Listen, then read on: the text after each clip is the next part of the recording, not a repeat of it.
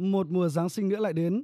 Tại các tuyến đường trung tâm của thủ đô Caracas, Venezuela, hàng trăm thí sinh bao gồm cả người già, phụ nữ và trẻ nhỏ đã tham gia cuộc thi chạy có tên gọi Santa Fran Run để chào đón Giáng sinh và hy vọng về một năm mới hạnh phúc, bình an.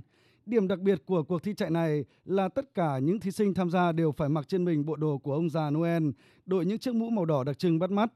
Đây là lần thứ năm cuộc thi chạy Santa Fan Run được tổ chức tại thủ đô Caracas và hoạt động này đã thực sự trở thành một sự kiện đặc trưng trong mùa lễ Giáng sinh của thành phố này. Các vận động viên đều bày tỏ niềm hân hoan khi được trở lại cùng nhau tham gia cuộc thi và mong muốn lan tỏa niềm vui ra thế giới. Eh, Đây là cách để chúng tôi chào đón Giáng sinh và năm mới.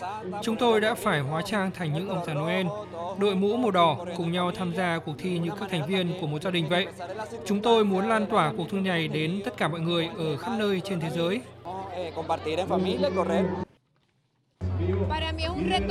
Đối với tôi, cuộc thi này là lời khẳng định với bản thân về việc tôi đã trở lại, bởi trước đó tôi đã từng bị nhiễm Covid-19. Tôi muốn chia sẻ điều này với tất cả các đồng nghiệp của tôi. Tôi đang cảm thấy tràn ngập niềm vui.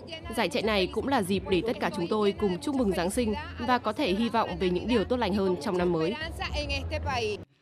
Giáng sinh hiện là một trong những dịp lễ không chỉ những người theo đạo Thiên Chúa mới kỷ niệm, mà nhiều quốc gia trên thế giới đã du nhập ngày lễ này như một dịp để mọi người quây quần, tụ họp và ăn mừng cùng nhau. Các giải chạy Santaran từ đó đã trở nên phổ biến ở nhiều nơi, tạo ra sân chơi thú vị cho những người yêu chạy bộ mỗi dịp tháng 12 hàng năm, đồng thời lan tỏa niềm vui, hạnh phúc và tiếng cười cho cả thế giới.